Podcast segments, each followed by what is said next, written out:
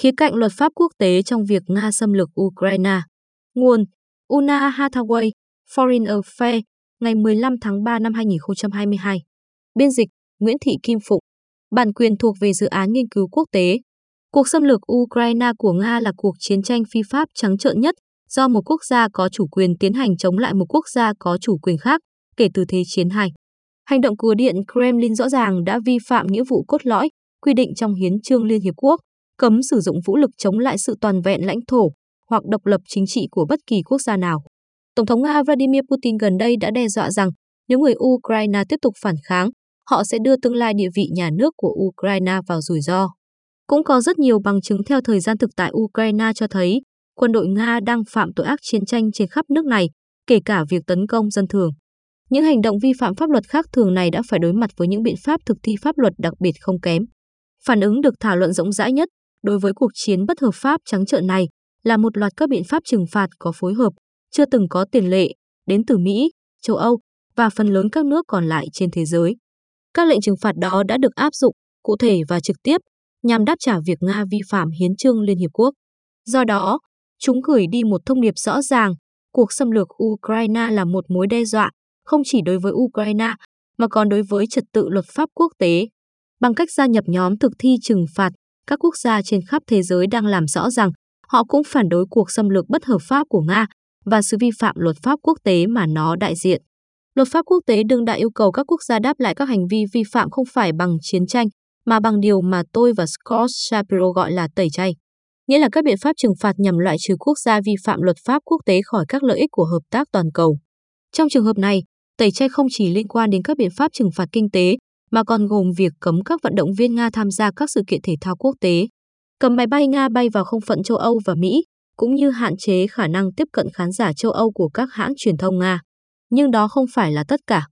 Các thể chế luật pháp quốc tế vốn dĩ đang thoi thóp bỗng nhiên đã sống động trở lại do cuộc xâm lược bất hợp pháp này. Chỉ vài ngày sau khi cuộc chiến bắt đầu, công tố viên trưởng tại Tòa án Hình sự Quốc tế đã thông báo rằng ông đang mở một cuộc điều tra về những gì có thể là tội ác chiến tranh và tội ác chống lại loài người của Nga. Ukraine cũng đã yêu cầu Tòa án Công lý Quốc tế can thiệp vào cuộc xung đột.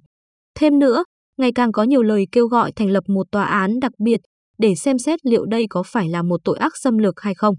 Dù còn quá sớm để biết liệu có nỗ lực nào trong số này thành công hay không, nhưng phản ứng chưa từng có tiền lệ này vẫn có thể có tác dụng bất ngờ trong việc khôi phục và củng cố trật tự luật pháp quốc tế theo những cách mà Putin không thể dữ liệu. Trên thực tế, quyết định dựa vào luật pháp của Ukraine, bất chấp việc Nga dựa vào vũ lực thô bạo, đã giúp họ nâng cao ý nghĩa của cuộc đối đầu. Cuộc xung đột này không chỉ đơn giản là về tương lai của Ukraine, mà còn về tương lai của trật tự pháp lý toàn cầu như chúng ta đã biết. Cuộc chiến đầy tội lỗi của Putin. Ngay khi cuộc xâm lược bắt đầu, Hội đồng Bảo an Liên Hiệp Quốc đã cố gắng thông qua một nghị quyết để lên án cuộc xâm lược của Nga, đồng thời yêu cầu rút các lực lượng Nga khỏi Ukraine, nhưng phía Nga đã phủ quyết. Tuy nhiên, cho đến nay, Liên Hiệp Quốc vẫn đóng vai trò là trung tâm của phản ứng pháp lý quốc tế đối với cuộc chiến.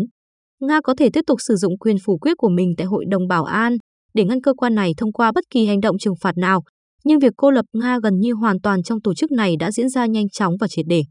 Ngay sau khi Nga chặn nghị quyết, Hội đồng Bảo an áp dụng nghị quyết thống nhất vì hòa bình, vốn lâu nay ít được viện dẫn, theo đó không cho phép phủ quyết, đã chuyển vấn đề này lên Đại hội đồng, nơi mà ngay sau đó đã bỏ phiếu áp đảo, yêu cầu Nga rút tất cả các lực lượng quân sự của mình ngay lập tức, hoàn toàn và vô điều kiện ra khỏi lãnh thổ Ukraine theo các biên giới được quốc tế công nhận.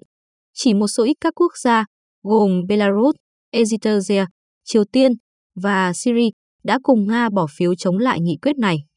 Các quốc gia khác mà Nga từng hy vọng sẽ ủng hộ mình, đáng chú ý nhất là Trung Quốc, thay vào đó, đã chọn bỏ phiếu trắng. Rõ ràng là Nga đang bị cô lập hơn bao giờ hết. Các bánh răng của hệ thống tư pháp hình sự quốc tế cũng đã bắt đầu quay nhanh hơn. Ngày 28 tháng 2, chỉ 4 ngày sau khi cuộc xâm lược bắt đầu, công tố viên Tòa án Hình sự Quốc tế Karim Khan thông báo rằng ông đang tìm kiếm sự phê duyệt để mở một cuộc điều tra càng sớm càng tốt. Cả Nga và Ukraine đều không tham gia quy chế Rome, văn bản thành lập và trao quyền tài phán cho Tòa án Hình sự Quốc tế. Nhưng vào năm 2013, Ukraine đã chấp nhận thẩm quyền của Tòa án Hình sự Quốc tế đối với các tội phạm bị cáo buộc xảy ra trên lãnh thổ của nước này. Tuy nhiên, Khan cho biết quá trình xét duyệt sẽ được xúc tiến nhanh hơn nếu một quốc gia thành viên Tòa án Hình sự Quốc tế chuyển cuộc khủng hoảng Ukraine đến văn phòng của ông xem xét. Ngày 3 tháng 2, Khan thông báo rằng mình đã nhận được 39 yêu cầu từ các thành viên và sẽ ngay lập tức tiến hành điều tra. Chưa bao giờ Tòa án Hình sự Quốc tế lại phản ứng nhanh đến vậy trước sự bùng nổ của một cuộc xung đột. Thông báo này có nghĩa là các binh sĩ và các chỉ huy của họ ở cả hai bên, bao gồm cả chính Putin, có thể bị Tòa án Hình sự Quốc tế truy tố vì tội ác chiến tranh, tội ác chống lại loài người hoặc tội ác diệt chủng. Vì tội xâm lược chỉ có thể được Tòa án Hình sự Quốc tế tuyên cho các quốc gia thành viên của quy chế Rome, trong khi Nga không phải là một thành viên. Nên đã có những lời kêu gọi thành lập một tòa án đặc biệt để xét xử Nga vì đã tiến hành một cuộc chiến tranh xâm lược bất hợp pháp ở Ukraine. Tương tự, Tòa án Công lý Quốc tế, cơ quan vẫn thường hành động chậm chạp, nay cũng đã bắt đầu các thủ tục tố tụng với tốc độ cực nhanh. Ngày 26 tháng 2, chỉ hai ngày sau khi cuộc xâm lược bắt đầu, Ukraine đã nộp đơn lên Tòa án Công lý Quốc tế, bắt đầu các thủ tục chống lại Nga.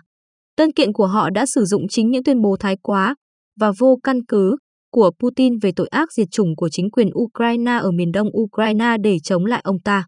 Nga, với tư cách là một bên của Công ước về ngăn ngừa và trừng phạt tội diệt chủng, đã đồng ý rằng Tòa án Công lý Quốc tế là diễn đàn có thể giải quyết các cáo buộc về tội diệt chủng.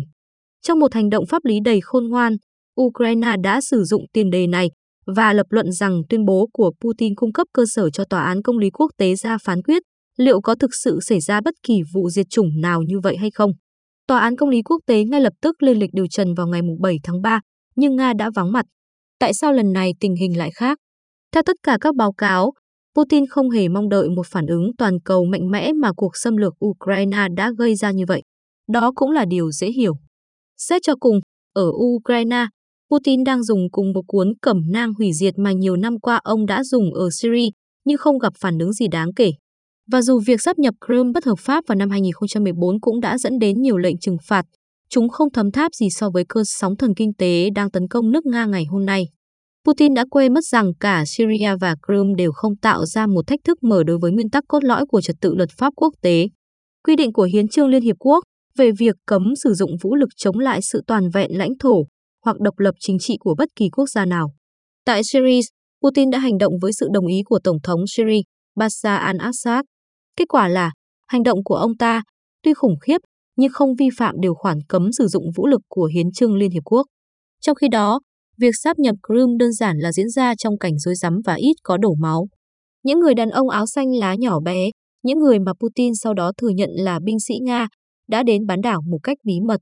Chính phủ và người dân Crimea, nơi hạm đội Biển Đen của Nga đã đóng quân từ lâu đời, phần lớn ủng hộ việc ly khai lãnh thổ khỏi Ukraine và sáp nhập vào Nga. Các nhà lãnh đạo trên khắp thế giới đã gọi hành động sáp nhập bằng đúng bản chất của nó là thôn tính, một sự vi phạm rõ ràng đối với hiến trương Liên Hiệp Quốc, nhưng họ đã mất nhiều thời gian để nhận ra bản chất sự việc và chuẩn bị một kế hoạch trừng phạt. Đến lúc đó thì việc thân tính đã trở thành chuyện đã rồi. Nhưng lần này mọi chuyện đã khác. Không giống như ở Syria, giới lãnh đạo Ukraine không đồng ý với việc Nga sử dụng vũ lực. Thay vào đó, Tổng thống Ukraine Volodymyr Zelensky đã lãnh đạo đất nước mình trong thời khắc phản kháng và định hình bản sắc dân tộc quan trọng nhất trong lịch sử gần đây. Ông đã biến Ukraine trở thành một biểu tượng của dân chủ và tự do trước sự tấn công dữ dội của Nga. Những người Ukraine bình thường đã đáp lại lời kêu gọi của Tổng thống bằng cách chiến đấu vì đất nước của họ, chống lại một trong những đội quân hùng mạnh và hung tợn nhất hành tinh. Và họ đã truyền cảm hứng cho thế giới, dù phải hứng chịu những tổn thất to lớn. Trong khi đó, được hỗ trợ bởi thông tin tình báo theo thời gian thực từ Mỹ về ý định thực sự của Nga, cộng đồng toàn cầu đã chứng minh rằng mình đã học được bài học từ Chrome và sẵn sàng trừng phạt Nga ngay từ khi nước này phát động xâm lược. Nhiều quốc gia ở châu Âu coi số phận của họ gắn liền với số phận Ukraine. Và họ nhận ra, lúc này đây, hơn bao giờ hết, nền hòa bình hậu Thế chiến II đã trở nên mong manh như thế nào và việc cấm sử dụng vũ lực quan trọng ra sao đối với tương lai an ninh của chính họ. Đứng về phía lẽ phải. Rõ ràng, sẽ không có thể chế luật pháp quốc tế nào có thể ngăn chặn hoặc đảo ngược được cuộc xâm lược của Nga. Nhưng dù sao, chúng vẫn có quyền lực. Cùng với nhau, các thể chế này đang khiến Putin khó có thể thả bùn vào môi trường pháp lý và níu giữ bất kỳ đồng minh nào còn lại ủng hộ mình. Kể từ khi cuộc xâm lược bắt đầu, nhà lãnh đạo Nga đã đưa ra nhiều tuyên bố vô căn cứ rằng Ukraine đã có hành vi diệt chủng ở các tỉnh Luhansk và Donetsk của nước này. Rằng các lệnh trừng phạt kinh tế về bản chất chính là một lời tuyên chiến, rằng Nga chỉ đơn giản là đáp lại yêu cầu xin được bảo vệ của người dân sinh sống ở các vùng độc lập của Ukraine. Nhưng căn cứ của các tuyên bố này đều đã bị suy yếu do các bằng chứng về tội ác chiến tranh của quân Nga, cũng như phản ứng thống nhất của các thể chế luật pháp quốc tế là sẽ soi xét kỹ lưỡng các tuyên bố của Putin. Ukraine và các đồng minh gọi Putin là kẻ xuyên tạc, và họ đang sử dụng các thể chế luật pháp quốc tế để chứng minh điều đó. Ukraine và những người ủng hộ họ đã quyết định dựa vào hiến trương Liên Hiệp Quốc và các thể chế luật pháp quốc tế để chứng minh rằng hành động của Putin không chỉ đáng bị lên án về mặt đạo đức mà còn là bất hợp pháp. Và quyết định đó đã giúp cô lập Putin. Điều này giúp giải thích tại sao chỉ có các quốc gia bị bài xích, hoàn toàn phụ thuộc vào Nga, mới bỏ phiếu ủng hộ nước này tại Đại hội đồng Liên Hiệp Quốc. Ngay cả các quốc gia độc tài thường đứng về phía Nga cũng thấy lập trường pháp lý của Nga là không thể chấp nhận được. Hai trong số các luật sư của Nga, những người từng đại diện cho nước này tại Tòa án Công lý Quốc tế trong các vụ việc liên quan đến Crimea đã từ chức. Công khai tuyên bố rằng họ không thể trở thành đại diện trong các diễn đàn thực thi luật pháp cho một quốc gia vốn coi thường chính nền luật pháp ấy. Dù có rất ít triển vọng Putin sẽ xuất hiện tại vành móng ngựa trong phòng xử án của Tòa án Hình sự Quốc tế ở La Hay, và cũng rất ít khả năng Nga sẽ tuân theo quyết định của Tòa án Công lý Quốc tế, nhưng luật pháp quốc tế vẫn là một trong những vũ khí mạnh mẽ nhất của Ukraine trong cuộc chiến chống lại Nga. Luật pháp quốc tế đang giúp các quốc gia, vốn ít khi đồng ý với nhau trong nhiều vấn đề, có thể thống nhất cùng nhau chống lại cuộc xâm lược. Nó đã tập hợp một liên minh toàn cầu chưa từng có để phản đối sự can thiệp của Nga và xây dựng một chương trình trừng phạt nhấn mạnh đến cái giá phải trả cho hành động xâm lược của Điện Kremlin. Nó cũng thúc đẩy những quốc gia kể trên hỗ trợ Ukraine, bao gồm cả việc chuyển giao một lượng lớn vũ khí để nước này có thể phòng vệ. Luật pháp quốc tế sẽ giữ vững liên minh các quốc gia đa dạng này bằng cách chứng minh, hết lần này đến lần khác, rằng Putin không có lý lẽ chính đáng nào để có thể dựa vào. Ngay cả trong trường hợp chính phủ Ukraine sụp đổ, hành động lên án thống nhất và kiên định về mặt pháp lý đối với cuộc xâm lược là điều cần thiết không chỉ để duy trì hy vọng về một tương lai tự do và độc lập cho Ukraine, mà còn để duy trì một trật tự pháp lý quốc tế được thiết lập trên nguyên tắc kẻ mạnh không phải luôn là kẻ đúng.